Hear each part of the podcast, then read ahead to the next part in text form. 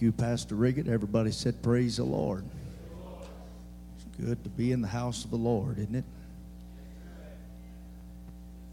I like to feel like I feel when I feel like I feel right now. Praise God. Amen. Delighted to be here as you turn familiar text I'll read tonight in Jeremiah, the sixth chapter. But let me say that it is an honor to be in Olathe and uh, first time here. Passed by close proximity somewhere um, the last little while. Brother Johns and I up here deer hunting, and he tried to remember where the church was, and we passed around. And uh, so it's good to finally be here. Amen. We've known the Riggins for several years now a little longer than 18 years. We met him in uh, Mississippi, and he was he took a church there. Some call it Powell's Grove. a lot of people call it Powell's Grave. And uh, it is a it is a preacher hating church and um, if you've never been to Mississippi, you don't know what Brother Riggin and I know about about those kind of things.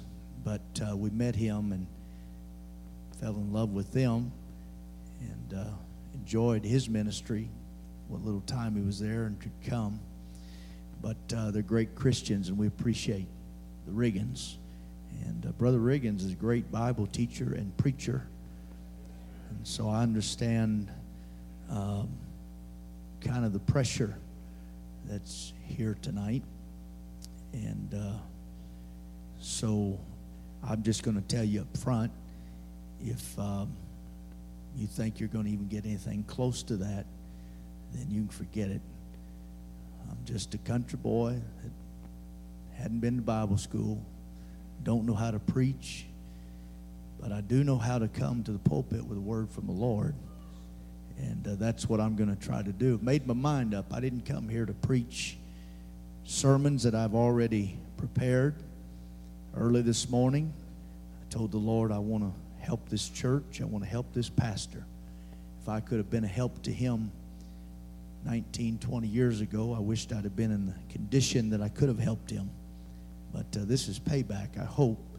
I can help your pastor and help you.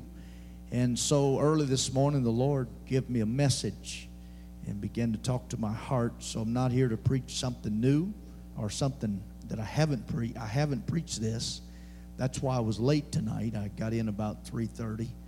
I rushed up to the room and uh, just threw th- things around, and and uh, I had spent the day traveling, and I have an older iPad that I kept, and I'm sure the other motorists weren't real happy with me.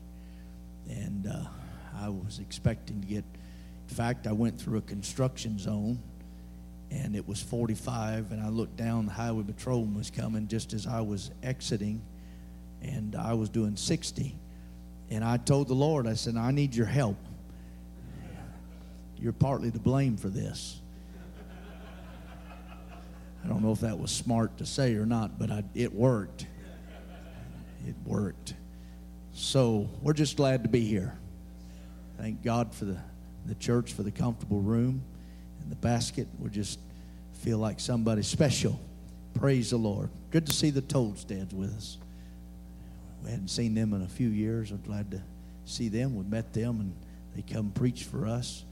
And so it's good to see them again. Looking forward to what God's going to do in these services. Praise the Lord. Jeremiah, the sixth chapter. Thus saith the Lord, verse 16 Stand ye in the ways and see, and ask for the old paths. Where is the good way? Walk therein, and you shall find rest for your souls. And they said, We will not walk therein. Also, I set a watchman over you saying, Hearken to the sound of the trumpet. But they said, We will not hearken. Praise God. I want to talk to you tonight about the old past. Praise God. Can we just love the Lord? Ask the Lord to help us. God, we need your help tonight. We want to blend together with our hearts and our minds. I pray, God, that you'd help your people. I pray that you'd help my mind and my heart tonight. I want to give to this church what you have put on my heart and in my spirit. I want to be a help.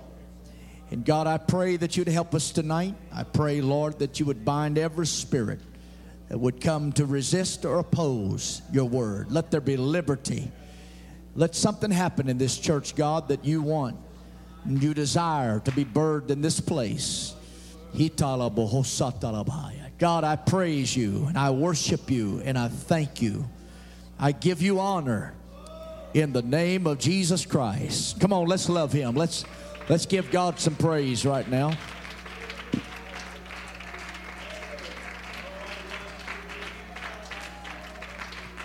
Praise God. Amen. Amen. Thank you for standing. If you'll help me preach, you may be seated. The tragedy of the text, as it appears to me, is the gift that God gave to the church was being rejected. He had given to them the sole source of their access to redemption, but they refused to hearken. It's a rare commodity in their day that a watchman could not be bought or bribed. A watchman that when he opened his mouth, it was a clear, concise, and certain sound. Unlike many of the predecessors before, these people were blessed to have a true watchman. What was so valuable about this watchman was the fact that he didn't deliver a message that was born of his own will. It wasn't something that was born out of a private interpretation. But this watchman kept company with men of God. And uh, had they been of a different mindset, this people could have had the same testimony that was written in Second Peter, the first chapter said that we have also a more sure word of prophecy, whereunto you do well that you take heed, as unto a light that shineth in a dark place, unto the day, until the day dawn and the day star arise in your hearts. Knowing this first, that no prophecy of the scripture is of any private interpretation. For the prophecy came not in old time. Everybody say old time. They came not in old time by the will of man, but holy men of God spake as they were moved on by the Holy Ghost. When you get the right watchman, you have a valued treasure. You have a rare commodity, even in these dark days. I've come to preach a little bit this next few nights on things that, had I been preaching this in my pulpit, might be a little bit uncomfortable. But I am I'm here. I believe the Lord has sent me for a particular purpose to this church in this hour to let you know some things, to give you some word and some direction in the spirit. I feel, I feel revival in an undercurrent in this church. I feel, I feel that the, the spirit of some may be a little downcast and a little, a little fearful, but I, I believe without a doubt that God has clear direction for you and that the bright days that are in your future are days of revival. Because I'm convinced that what we have is right, what we preach is right. What we stand for is right. Praise the Lord. Praise the Lord. Oh, I feel the Holy Ghost. The reason that they didn't like his message. It may be seated. The reason that they rejected in our text his words was because of the content and the spirit of his prophecies. There are only two classes and classification of messages one that is right and one that is wrong.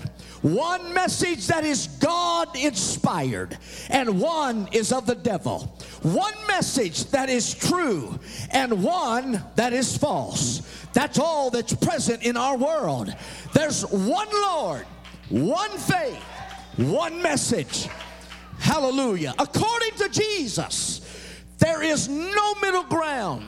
No man, he said, can serve two masters. For either he will hate the one and love the other, or he will hold to the one and despise the other. You cannot serve God and mammon. I understand that I'm going to read a lot of text to you tonight that are familiar, but listen to me in the context that the Spirit dropped this into my spirit this morning. I believe that it is time for us not to just talk about the old past, but to make sure that we are walking in the old past. He preceded that statement Jesus did by saying, No man can serve two masters. He'll love one, hate the other, despise one, hold to the other. He preceded that by the passage of laying not up for yourself treasures upon earth, where moth and rust doth corrupt, and thieves break through to steal. But lay up for yourself treasures in heaven, where neither moth nor rust doth corrupt, where thieves do not break through to steal. For where your treasure is, there will your heart be also. Then he makes this statement the light of the body is the eye. If therefore thine eye be single, thy whole body shall be full of light. If your whole eye, if your eye be single, or if it be steady, or if it's devoted to one object, not confused. None as a person's eyes are when they see double. But if your eye is upon one particular focused object, he said, The light, the, the body is going to be full of light. But if thine eye be evil, the whole body shall be full of darkness. If therefore the light that is in thee be darkness, how great is that darkness. If your eyes be evil, meaning if it is diseased or defective. An evil eye was a phrase in use among the ancient Jews to denote an envious, covetous man or a covetous disposition. A man who repined at his neighbor's prosperity, loved his own money, and would do nothing in the way of charity for God's sake. He said, if you've got that kind of spirit, then you are full of darkness. So God gives us watchmen that can look out for us, who can watch out for us, who can warn us of impending danger, because the watchman is able to see. He sees things I can't see. He sees things as you, as a saint, don't know is there. You're not aware it's there. There's something got to be burned in this church that you trust your man of God above everything you trust in your life. Well, I feel that, so let me go after it a little bit. You got to trust your man of God. He is the most important man in your life.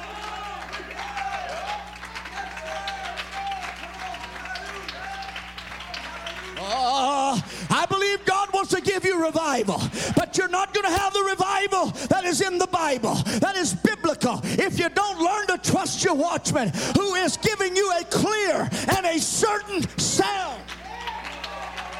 Anybody can be a hireling.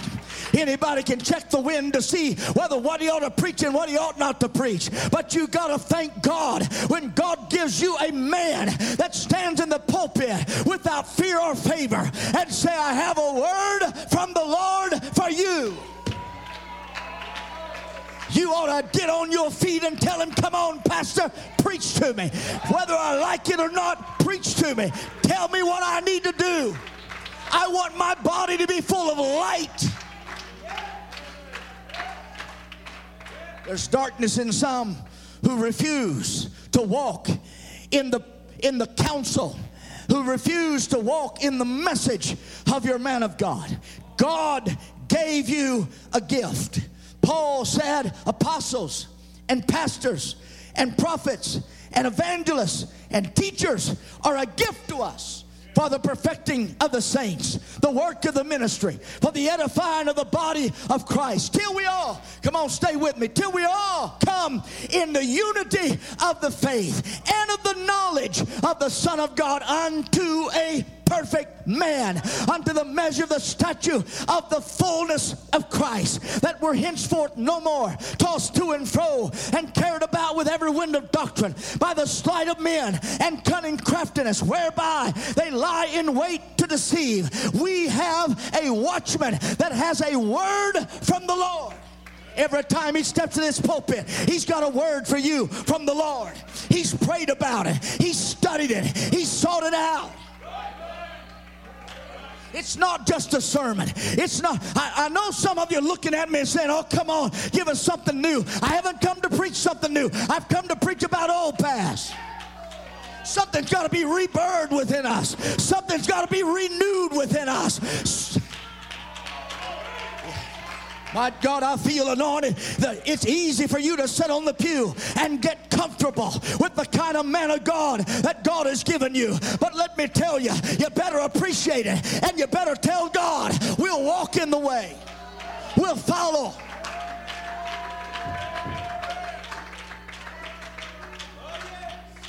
I know I'm coming out of the chute a little fast, and I know I'm coming out a little bold, but this is all I could feel. This is all God would give me. And, I didn't come to preach you just a, a, repeat of something I have already preached. I can't wait to get home to preach this to my church. I'm telling you, there's revival for the church of the living God when we get back to the basics. And we, one of those things is remembering our man of God and what God give us is a gift to us. Paul said, Paul said, be your followers of me, even as I am of Christ.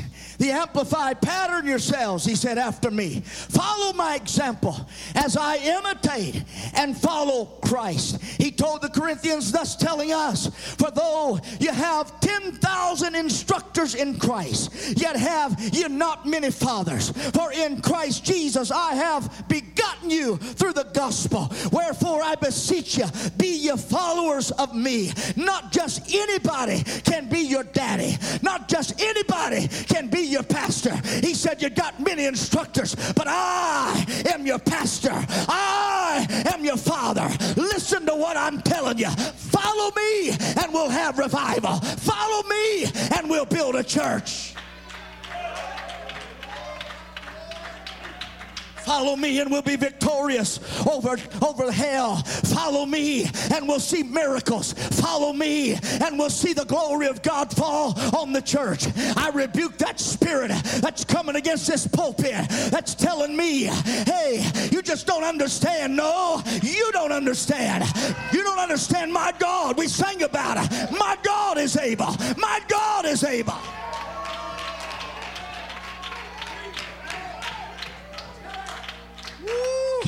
Said, So I urge and implore you, be ye imitators of me. Follow your pastor. Ooh, anybody feel the Holy Ghost? Follow your man of God.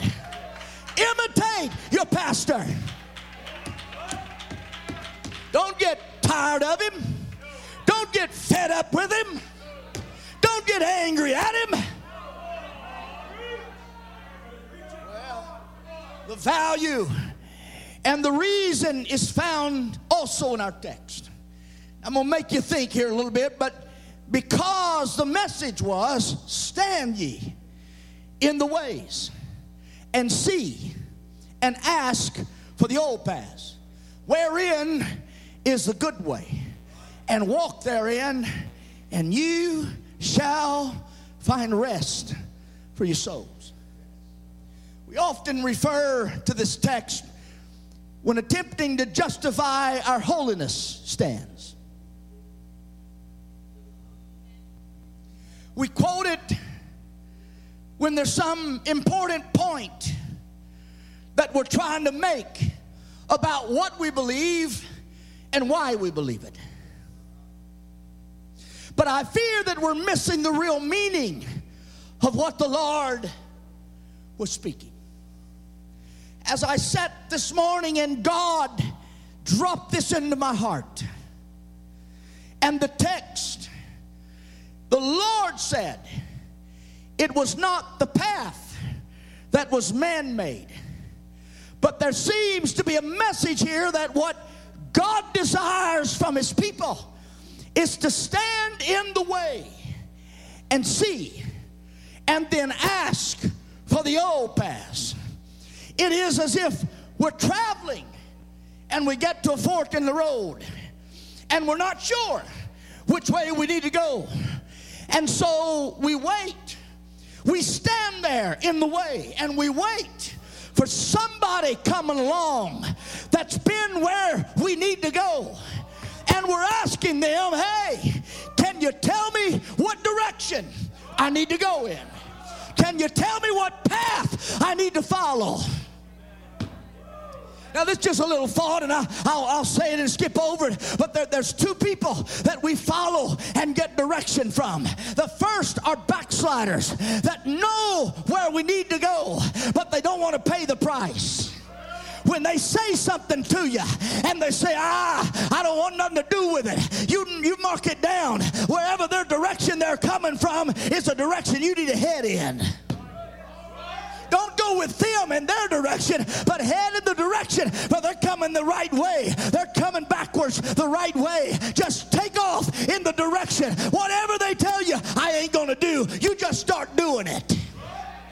Whatever they tell you, I'm not interested in doing it. You just start doing it and see if there's something. If I've ever felt God speak to me, I'm telling somebody, you need to quit listening to the backsliders and let them influence you. You need to start doing what they're telling you they won't do. Ah, there ain't no man gonna tell me what to do. You need to look at him in the eye and say, I'm gonna tell you something. I'm gonna do everything my preacher tells me to do. They tell you they ain't gonna come to church and shout and dance and act like that. You tell them the next service, I'm gonna just in your honor, I'm gonna shout and dance on your behalf. I don't want your spirit, I don't want your attitude.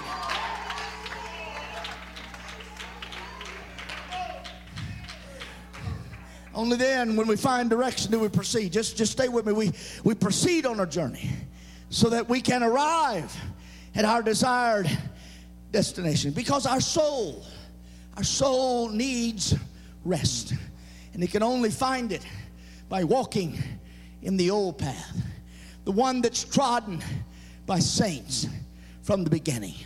It is the old way, the way of faith. It is the way of holiness. It's important that we walk the right path. Our eternal destination rests upon that. Perhaps even other family members are counting on us finding that old path and walking in it. Finding that old path and getting in it and saying, I'm walking it all the way to glory. I know what you're thinking. Well, well, preacher, we're on the old path. I don't think I don't think any of us are where we need to be in the old path. Let me preach to you, will you? I don't think any. We we talk about the old path, but we got in our minds the wrong concept of what the old path is. So we're looking for old paths. What exactly are we looking for? Because everything is relative to our age. Thus, becomes in our own interpretation old. But what is old to us was brand new to them. Well, praise the Lord. And what was old to them was brand new to the previous generation. So we stand and the only sight we have of old past is those of us that are been raised in the church. And I just turned 50 and I can reach back to the 60s. And the old past is in my mind. the kind of building we had. Well, praise the Lord. The kind of PA equipment we had. Uh, whether there was carpet or not, we didn't have carpet those days. The best, the best we could do in carpet was a center aisle carpet. The rest of it was wood floors. The kind of instruments we had, that's old bass. And we refer Pastor Riggins to it, and we say, ah, we're asking for the old pass. And somehow in our minds, we go back a few years and we say, if that's the old pass, but that's not the old pass. The old pass is not instruments or buildings, it's not PA equipment or the lack thereof of technology. That's not what he's talking about. He said, I want you to get the old path, wherein is the good way. The old path can be traced all the way back to the very beginning. You've got to find the old path that supersedes a generation. It's got to be more than a brush harbor or a tent revival. The old path is not barbaric conditions. The old path is referring more to things like the doctrine, things like holiness things that can be transferred from generation to generation and make it all the way from the beginning to 2014 without losing anything, without losing a fervor of God, without losing the Spirit of God. Praise the Lord. I'm tired of hearing the stories about how God moved in the brush harbors and the tent revival. And we look around and He's not doing it now. It's not because we need to erect a tent on the property. That's not going to solve the problem. It's not that we unplug all the electric instruments and have a piano and an accordion and a banjo and a box guitar. That's not going to bring the old past. That's not what he's talking about. We got to get back to the old doctrines. We got to get back to our attitude and our desire being right and being in love with this old time gospel. Well, this may hurt a little bit, but I'm telling you, it ain't in this church like it ought to be. A love for the truth, a love for old past. It's not in you like it ought to be. Well, you go ahead and sit on me now, but I'm, I'm gonna preach. I, am already in. I'm already feel, and and, if, and and this is a reason because if the beat's not right, you can't get with it. If the song ain't fast enough, you can't worship God. You need to get in the old pass. You can sing Amazing Grace, how sweet the sound, and something get a hold of you. You don't have to have a particular beat to shout and to dance. You don't even have to have music. That's the old time religion. Reason they had some of the things they had is because they knew how to pray. They knew how to stay with it 24 hour prayer change. You remember those? An hour at a time. Coming by the church at 2 or 3 o'clock in the morning and saying, I'm going to pray. I'm not here to sleep. I'm here to pray. Why? We want revival. We're asking for the old past. It still takes prayer and fasting to have revival. This kind cometh not out, Jesus said, but by prayer and fasting. That's why we're picking and choosing what victories we're going to have. But wouldn't you like to have a victory and a revival that would sweep this town, that would fill this church up?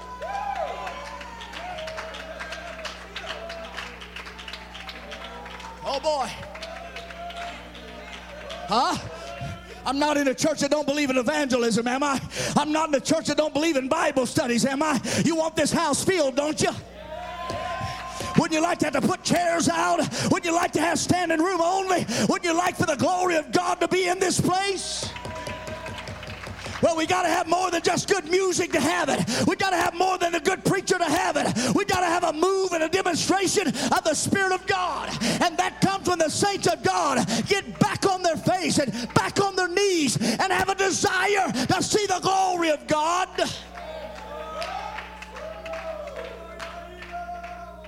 Woo, hallelujah. Ah, I figured I'd, I'd meet this resistance. I figured I'd meet this spirit. But I'm telling you, I'm here today. I'm here this whole entire weekend to see something break in Olathe. I'm here to see something snap in here. The devil's a liar.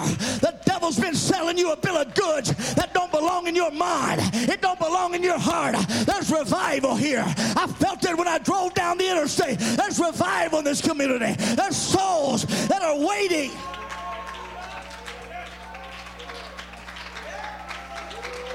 Come on, let's praise him here a minute. Let's praise him.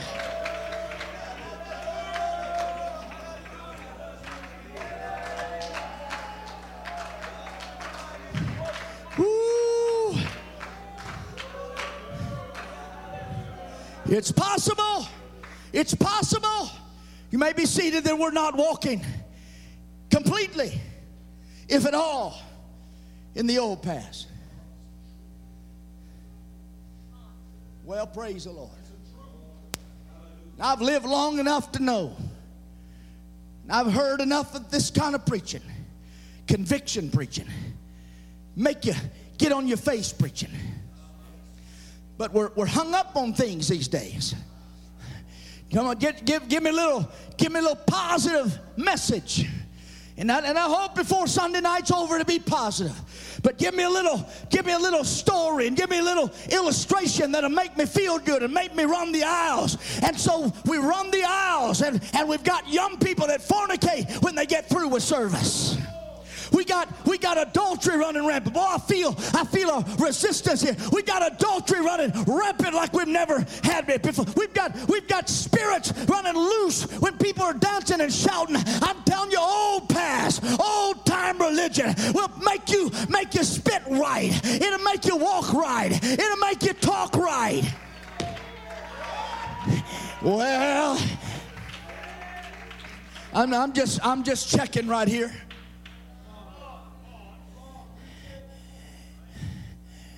There has to be an explanation as to why the church is in the condition that it's in. The old paths has nothing to do with buildings or technology.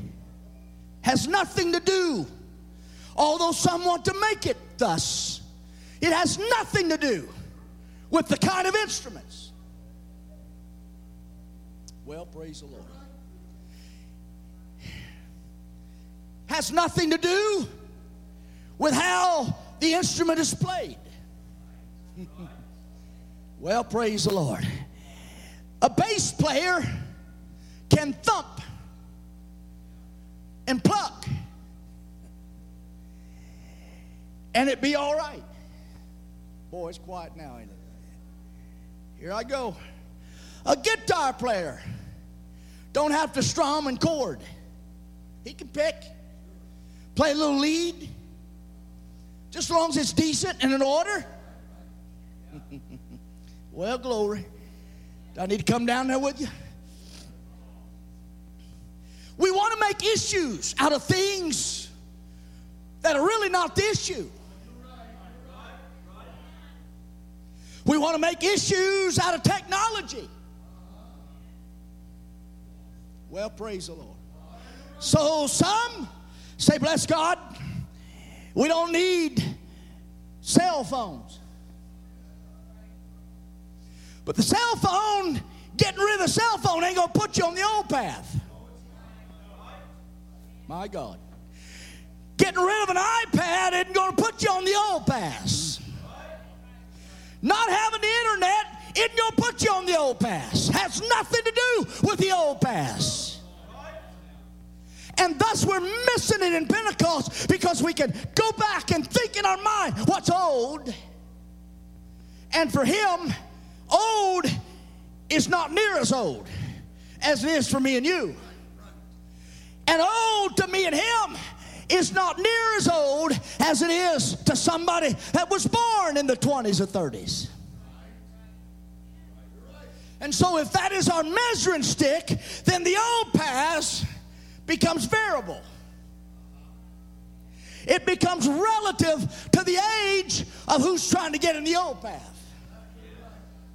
But there's got to be something more to this scripture text. I want the old path wherein is a good way. It's got to be something more than just you and I's idea of what is old. That's the reason for the watchman. God uses the watchman to bring about salvation and then spiritual maturity.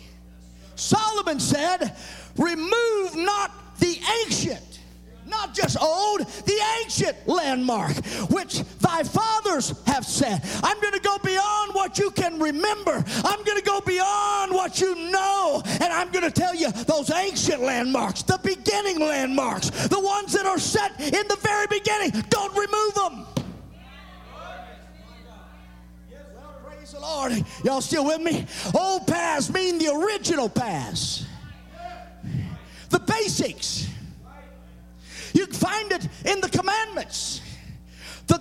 God spake all these words, saying, I am the Lord thy God, which brought thee out of the land of Egypt in the house of bondage. And there he goes. Thou shalt have no other gods before me. Thou shalt not make any graven image. Thou shalt not bow thyself down to them nor serve them. And he, and he goes on and gives us the Ten Commandments, the beginning, the original. Remember the Sabbath day, keep it holy. Thou shalt not steal. Thou shalt not kill. Thou shalt not commit adultery. Thou shalt not bear false witness. Thou shalt not covet thy neighbor's house. And he lays down a path. And he says, listen to this. When, when, he, when he give this, all the people saw the thunderings and the lightnings and the noise of the trumpet the voice and the mountain smoking. And when the people saw it, they removed and they stood afar off. They said to Moses, Speak thou with us, and we will hear. You see the attitude? Moses, talk to us. Moses, tell us, and we'll listen. We want to do it right. We don't want to die. We don't want to perish. Moses said, Fear not. For God has come to prove you that his fear may be before your faces, that you sin not. The power of the commandments. No wonder they're trying to remove them out of our uh, courthouses and out of our schools and out of society. There is power in the commandments. Come on, folks. There's power in the thou shalt and the thou shalt. All ten of them. And, and the others, the thou shalt and thou shalt not to the recorded. There's power in that. They keep you in line. They keep you living right. Somebody said, Well, that Old Testament is not for us. I beg to differ with you. It's the old path, wherein's the good way. That's why our churches are getting in the mess they're getting in because they're adapting things that are contrary to the old past. They're dressing in ways that's contrary to the precepts that are in the old past. They're saying things and doing things and going places and looking at things that are contrary to the old past. Come on, there's no in between. You either on or you're off of it. You're either in the old path or you're not. I'm preaching to some that are not in it. I'm preaching to some that brag. Ah, we want the old past. Do you really? If you want the old past, I think it's time to start seeking it out. I think it's time to get yourself motivated and say, God, I've got to come in line with those commandments. Old Testament or not. You jump to the New Testament, what does it say about the law? It said the law is our schoolmaster to bring us to Christ. Not an old message, just new methods. But all in all, a fulfillment of the law. Jesus said, Think not that I am come to destroy the law or the prophets. I am not come to destroy, but to fulfill. For verily I say unto you, till heaven and earth pass, one jot or one tittle shall in no wise pass from the law, till all be fulfilled. I'm here it's new. It's a different message. It appears. It's a method that you're not used to. But don't think that I've come to destroy the law. I've come to fulfill it. It's going to bring you to Christ. As far back as some of you can remember. You brag about this and you brag about this genealogy and you brag about who's in your past. But he said, I'm telling you, you got to go all the way back to the very beginning and you got to grab a hold of the law and say, That's what I'm going to live, that's what I'm going to embrace. Not just what grandma did, it's not just what grandpa did. It's what they did in the very beginning. It's what they did in the original path. Whosoever Jesus says shall break one of these, of the least commandments, and shall teach men so, he shall be called the least of the kingdom of heaven. But whosoever shall do and teach them, the same shall be great in the kingdom of heaven. Did you hear him? He said, I'm not doing away with it. And whoever tries to do away with it and teaches people not to, he said they're the least of the kingdom. But he that does it and leads people and teaches them to obey the law.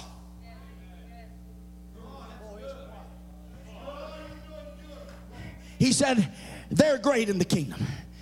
I say unto you, except your righteousness, here it is, shall exceed the righteousness of the scribes and the Pharisees. You shall in no case enter into the kingdom of heaven if it's not nothing but just a bunch of rules and regulations.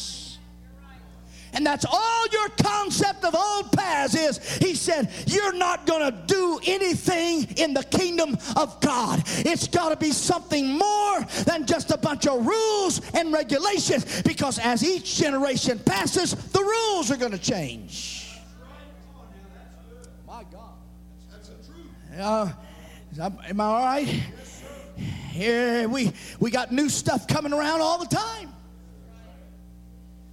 We're being handed stuff. And as soon as it comes out, Pastor, somebody wants to jump up and say, Bless God, we don't need that. Well, if that's Holy Ghost based, if your reasoning is spirit based, I'm good with that. But if it's because it's something new, I have a problem with that. They don't like some of the songs we sing. Well, they're new now, but if God tarries 50 years, that generation is going to be singing them like we sing Amazing Grace. And they're going to be strutting around saying, We're asking for the old pass. You ain't doing it. You're just living in this one. If you want the old pass, you got to go back to the original.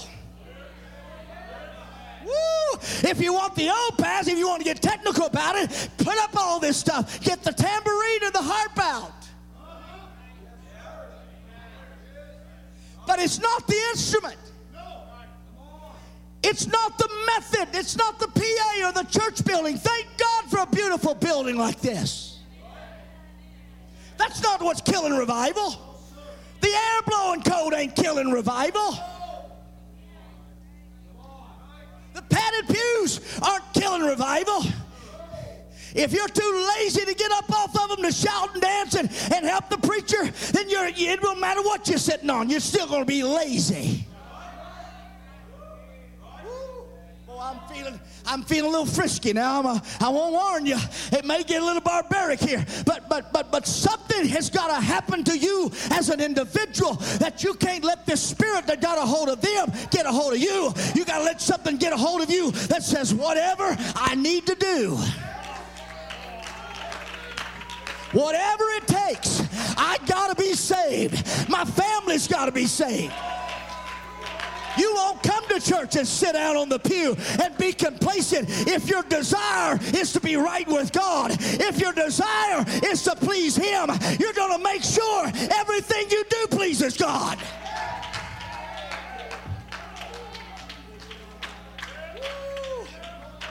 I didn't come to destroy the law, I came to fulfill it. So don't reject me because it appears that I'm something new on the scene. You can trace this all the way back to the law. You can trace this all the way back to the beginning, the original path. One of them was a lawyer came and asked him a question. Said, Master, which is a great commandment in the law? He said, Thou shalt love the Lord thy God with all thy heart. Don't miss it. With all of thy soul, and with all thy mind. He said, This is the first and great commandment. They're always trying to trick him, always trying to catch him. What is the command? What is the great commandment? Love the Lord thy God with all of thy heart, thy soul, and the mind. And he said the second's just like it. You got to love your neighbor as yourself. Woo, hallelujah. And then he said this on these two commandments, he and all of the law and the prophets. He said, You got to get your attitude right and your spirit right, or you can brag about how holy you are. Wear your dress down to your ankles. You can dust the floor with it, it's so long. You can wear your sleeves, and I believe all that. You can wear your sleeves to your to your wrist. You can keep your hair up and oh, get all whatever the holiness standard is around here. Get it all right. But he said, if your spirit ain't right, it's in vain. So get this right, he said. Get this right. Love the Lord your God with all your heart, with all your mind, with all your soul and then love that individual sitting on the pew beside you. There's something about love. There's something about that spirit that'll get a hold of you. It'll make you go back. You won't have trouble with slacks. You won't have trouble with splits or, or, or low, whatever, whatever it is. I'm not here to preach your holiness. You won't have a problem with anything. If he told you not to chew bubble gum, you wouldn't have a problem with it because you love the Lord with all your heart. You love the Lord with all your heart. And he gave you a preacher, and you're saying, Preacher, preach to me. I love this. I love this way. Reason some of you ain't walking in the old paths is you ain't following your preacher. You ain't trying to imitate your preacher. But if you get behind your preacher, you'll find yourself in the old path. You'll find yourself loving to come to church instead of groaning about it.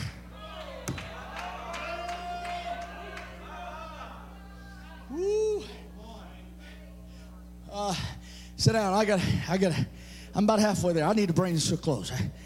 My God, going down the interstate today, it just it just seemed to come alive in me. I believe this message. I believe holiness. I believe it as straight as anybody. Well, almost. There's always somebody. There's always somebody that's holier than the rest of us. But it don't matter what we can brag about. It's funny. It's funny get together preacher meeting. And, and they're talking, comparing. About like that stupid farm I used to be on. I know none of you are on it. Tell them I said it. Sit around and complain. Hey, I preach against this. I'm a whiner. I'm a grape juice guy. I'm no Christmas and I'm Christmas. I get so sick and tired of that junk. I use an iPad and I don't. Bless God, don't be on the internet. It's all something. Somebody's always got something bigger and better than you got. But when the day's over, we're all just sinners saved by grace. And we better get our attitudes right, and we better get our spirits right. We better love this old time way like we love it. That's why that my God have mercy. That's why they worked all day in the field. It wasn't the, our day that's keeping us from doing that. They worked all day, plow the mule, and walk four miles to church, and stay till midnight and one o'clock, go home, get up at daylight, and they do it week on oh, at a time. It wasn't. It wasn't because it was an easier day then. My God, if anything, it was tougher then. And I tell you what they had. They had that desire. They had that love. They had that fervency that said, I was glad when they said, it's time to go to church. I love God. That's all they talked about.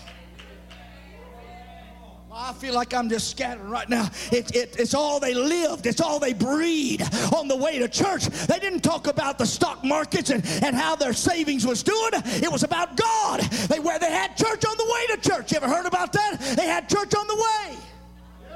They were singing on the way to church. That's what I'm talking about old time religion. Instead of fussing with your wife, instead of fussing with the kids, by the time you get to church, my God, everybody needs to pray through. But we have church coming to church.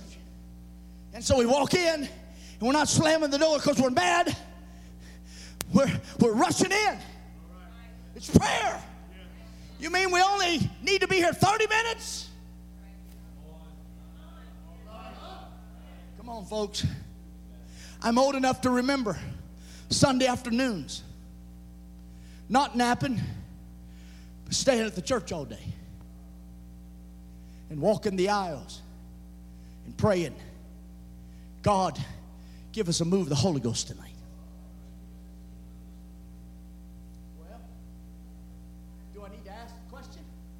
How long's it been? Huh? How long's it been since you went and got a bite to eat and told the rest of the family, you can join me or you can just drop me off, pick me up for church tonight? What you gonna do? I just wanna, I just wanna pray and ask God to give us a move of the Holy Ghost tonight. How long's it been since you felt something tap you on the shoulder and get you out of bed? And you couldn't sleep. And so you got up and went to the living room and said, I want to talk to God a little while. Not, not trying to make a big scene, not trying to pull your robe around you, say, look at what I am, but there's something eating on you. There's something eating at your spirit. I want the old path. Where's the good way? I want something to happen in our church. I want God touch my pastor. God bless my preacher. God give him a word for Tuesday, Wednesday night. Give him a word. Give him a word for Sunday, Lord. Do something in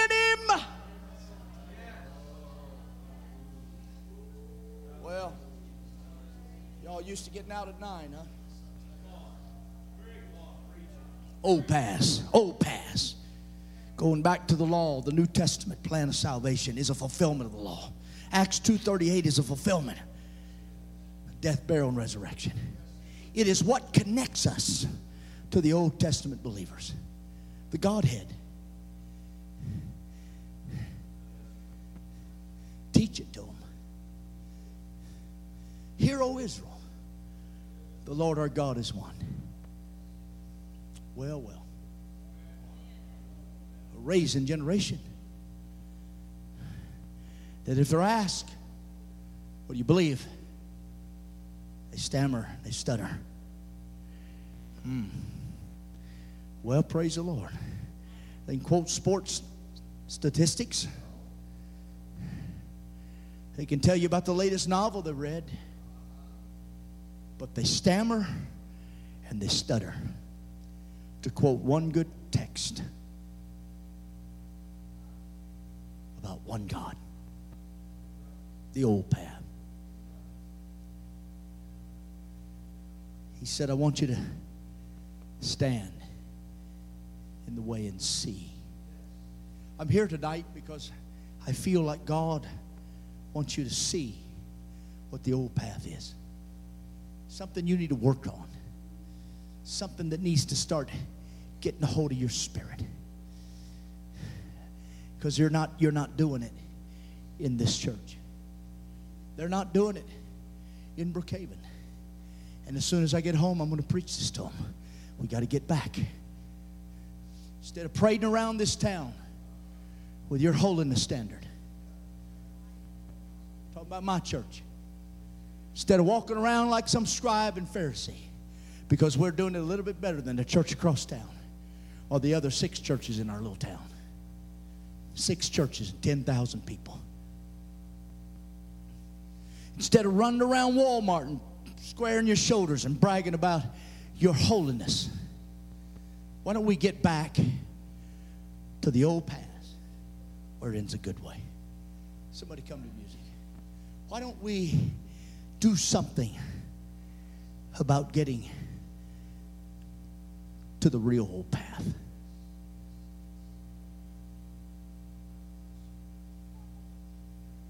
The one God doctrine. Teach it to them. Pound it in them. You know Deuteronomy 6. Walketh in the way, stand in the city, rise and go.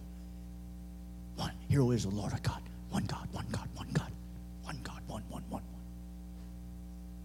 You know why he said that? He said, I don't want you to forget what God's done for you. He said it's to you're to serve him. If you teach this, they'll serve the Lord. They'll fear him and they'll serve him. And they won't go after other gods. Do you see that? If you get the doctrine right, don't matter what they invent.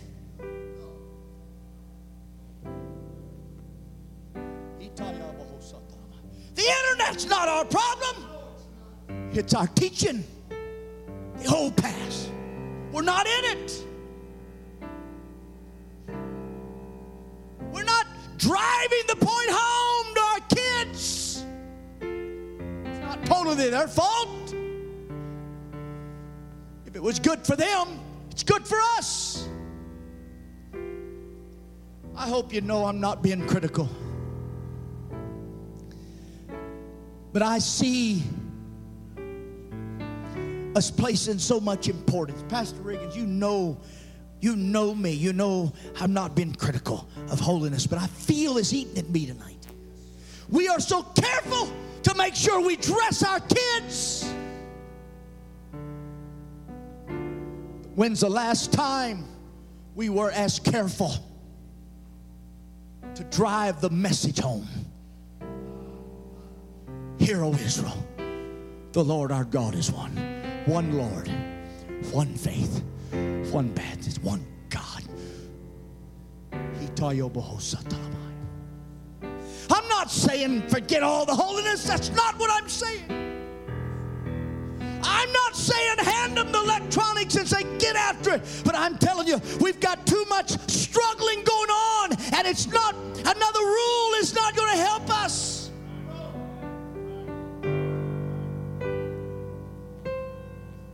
early this morning, the Lord said, if you could get in the old path, it don't matter what comes. The church churches stand. The churches survive. Teach them Ten Commandments, the law. Teach them one God. Whom do men say that I am? Huh. Thou art the Christ the Son of the living God. Blessed art thou, Simon Barjona. Flesh and blood didn't reveal this to you. Thou art Peter. Do you hear it? Upon this rock, I'll build my church. We brag about that, but we need to we need to get where we're living this. The gates of hell shall not prevail. Boy, you're sitting looking at me. I hope you're getting this. The gates of hell shall the, the authority of hell the things hell comes up with, the thing hell attacks the church with, shall not prevail. Shall not prevail against your family, shall not prevail against your homes, shall not prevail against you individually, shall not prevail against the church. It ain't your standards that's going to repel hell. The devil ain't afraid of our standards. He is afraid of holiness. Let me condense this.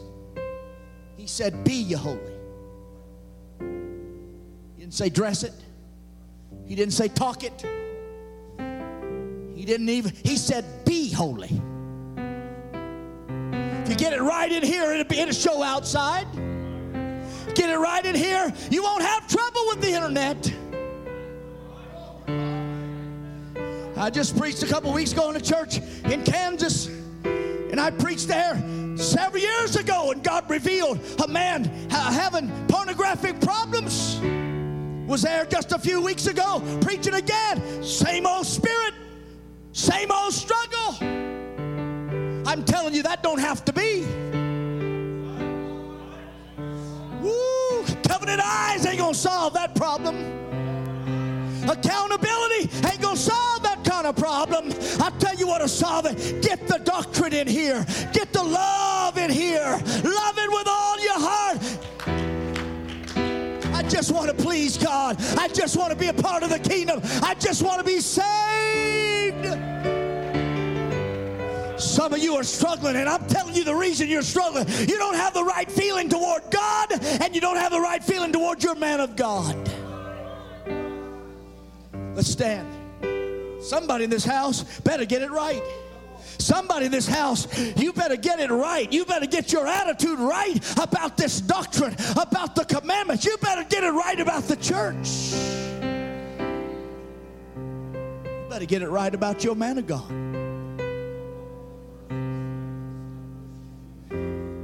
I know, I, I know, I've been I've been going a long time. The old path is a narrow path instituted by God and His creature. The original paths that the settlers followed west, they tell me, were the old animal trails. When they would take up in a little party of three, four, five with their muskets and they would head west. They'd follow the old animal trails, narrow. If you've seen them, the woods, deer and the elk and the trails.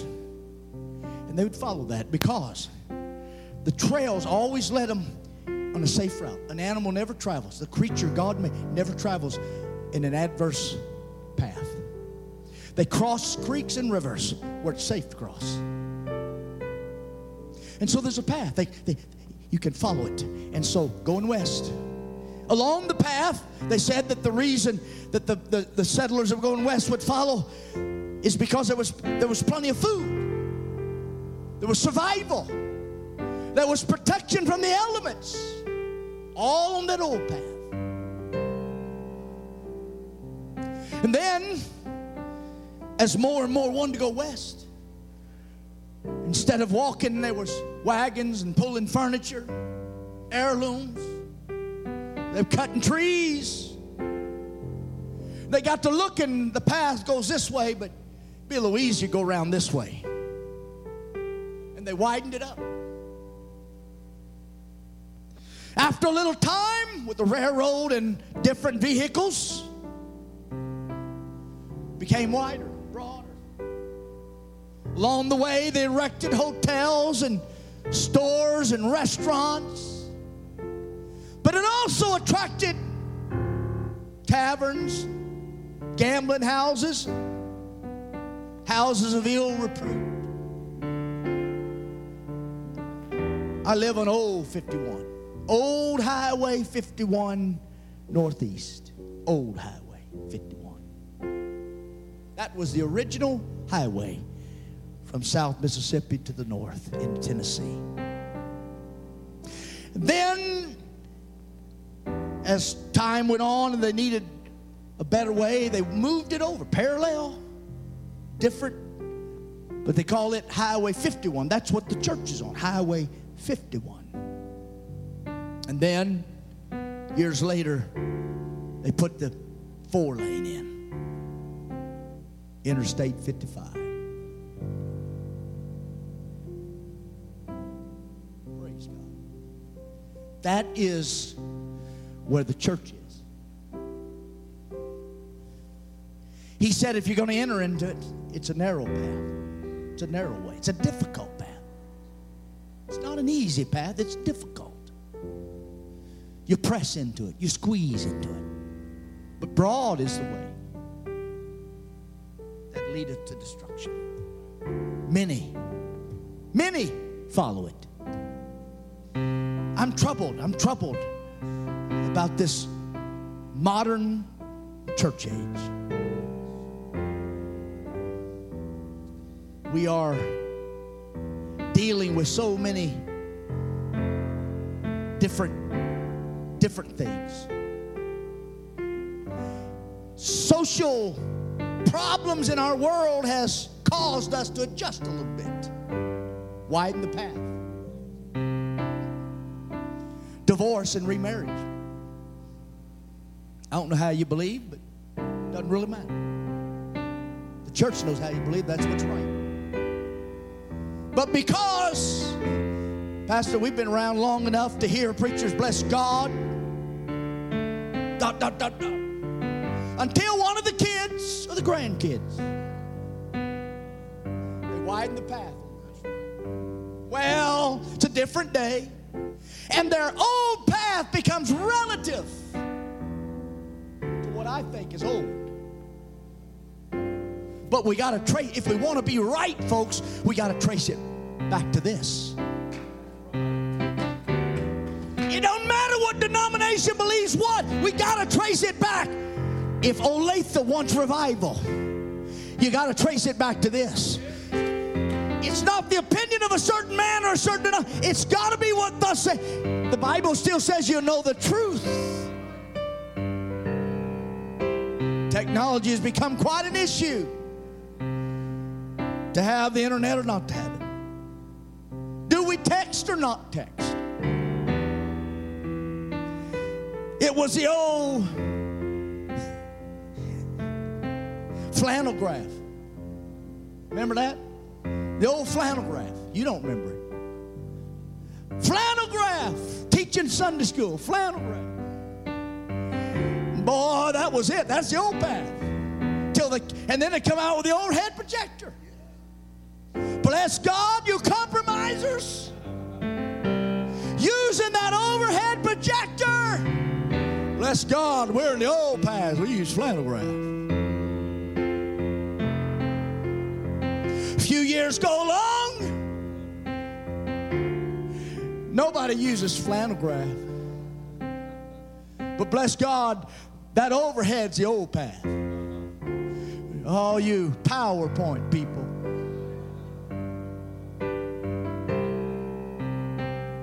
If God tarries 20 years, that'll be outdated. And we'll be saying, bless God, we're going to stick with the old paths. It's PowerPoint. But I know that ain't the old path.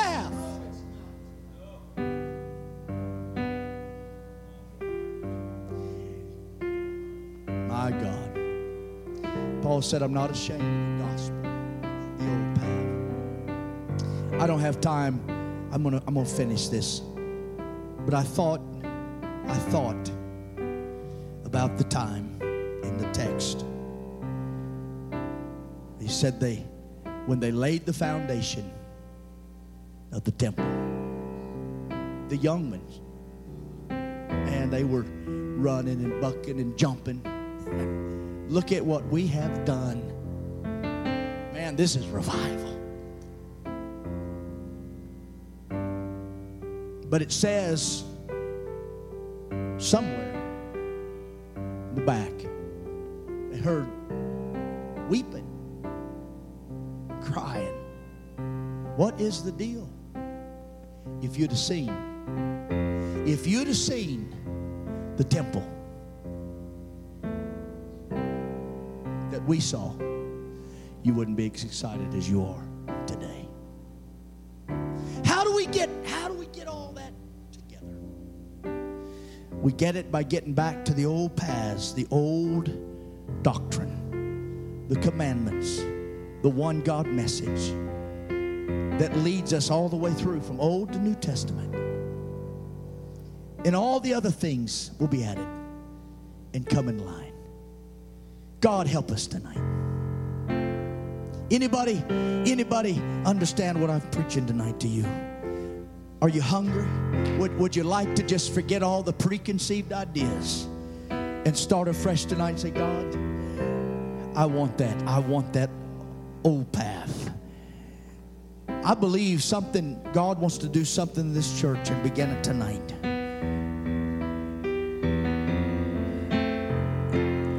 Have somewhat against you. You've left your first love. There's so many things that tie in this. But you, you're smart enough. You've got the message. Would, would somebody like to just step out of your pew and come to this altar and say, God, I, you and I need to have a little talk. I need, I need you to change my concept. The scripture talks about precept upon precept, line upon line. There is the refreshing. He's caused the weary to rest. God, we got to get the word. We got to get back to, to the very beginning, the old path. We got to get back, Lord, beyond beyond the holiness standard. And that being our candy stick. God, we got to get back to the message, the doctrine, the commandments, what makes the difference. Our love, our desire, our compassion. Help us, Lord. Come on. We need to learn how to pray afresh and anew. I wish somebody would get such a burden, such a desire, such a hunger that you don't even care who's kneeling next to you around you. But you'll cry out to the Lord, asking Him, I need your help, God. This is an important matter. My family depends on it, God. My, my own soul, my own destination, my eternal destination, God, depends on this.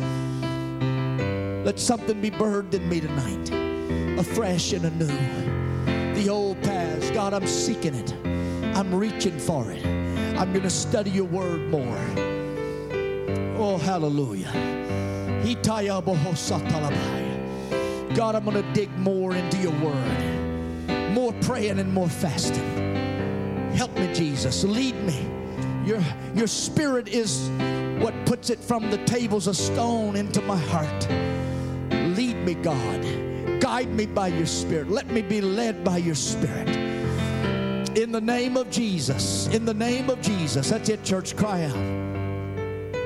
Come on, something is going to be in us tonight. God, change us tonight. Stir us tonight, Lord. Afresh and anew within us. Praise God. Praise God. God, let us forget about ourselves and our own desires and our own pursuits.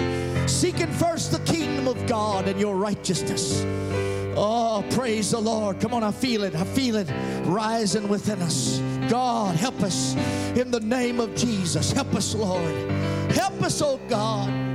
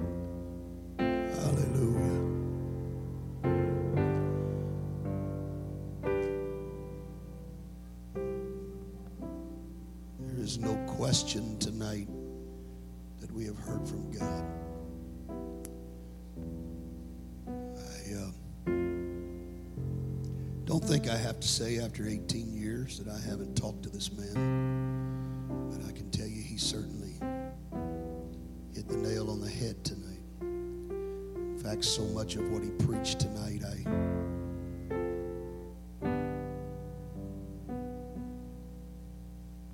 it, it, it sounded like he was listening to my prayers early this morning. And I know he wasn't listening, but I know who was. Was listening to the very things that I was praying about today and spoke to this man. God knows that my desire, my desire is to take us back to the old paths, the real old paths, the ancient paths, the original paths.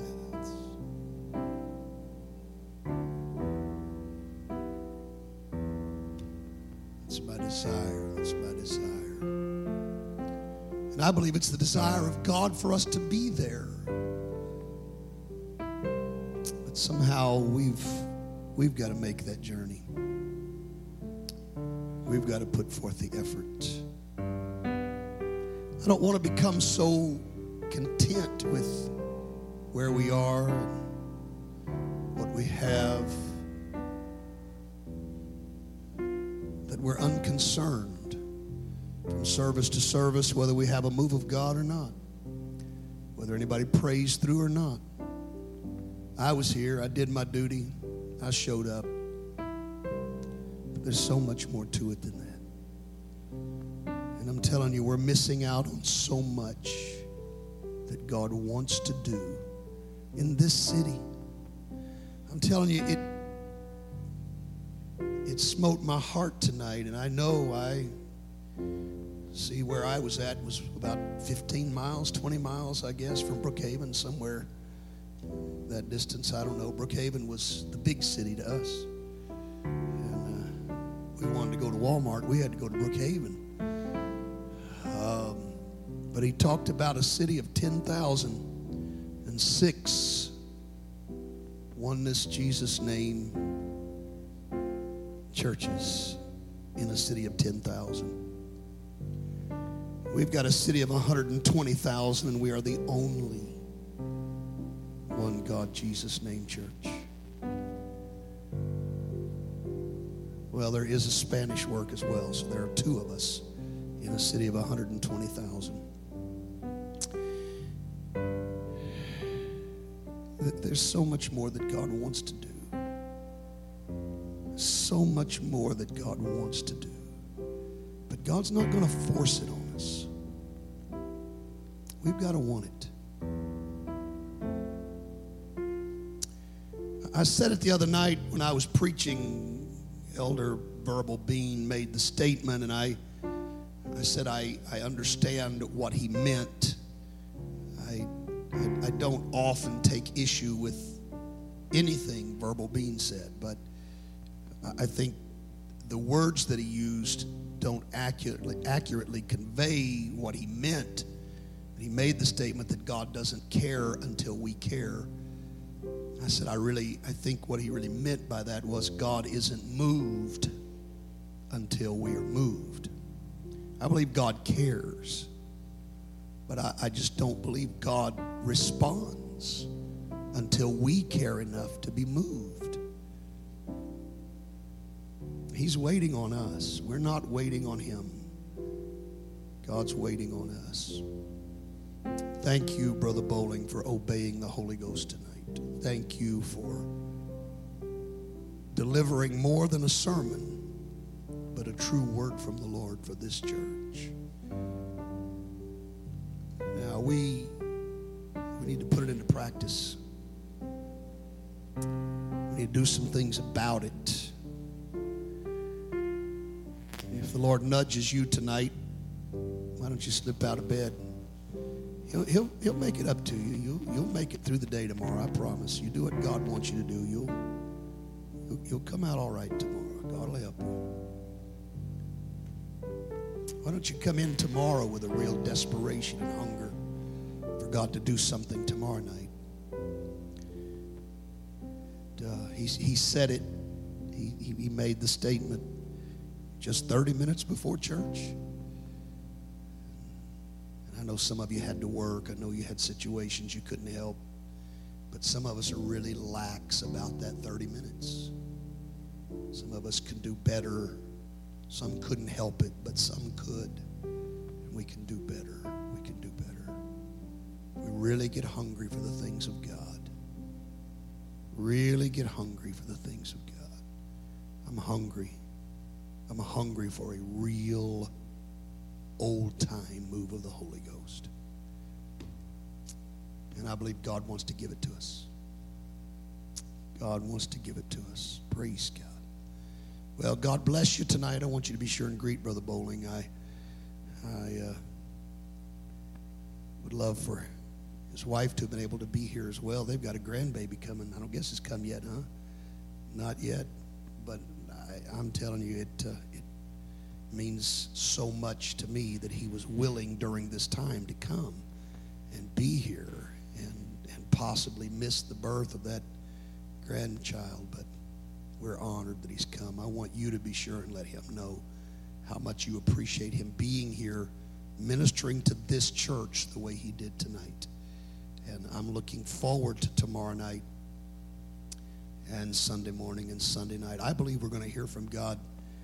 I, I, I really believe God's got his hand on this meeting. I, I know what I felt when, when we were at Heritage this past summer, and I felt so strongly.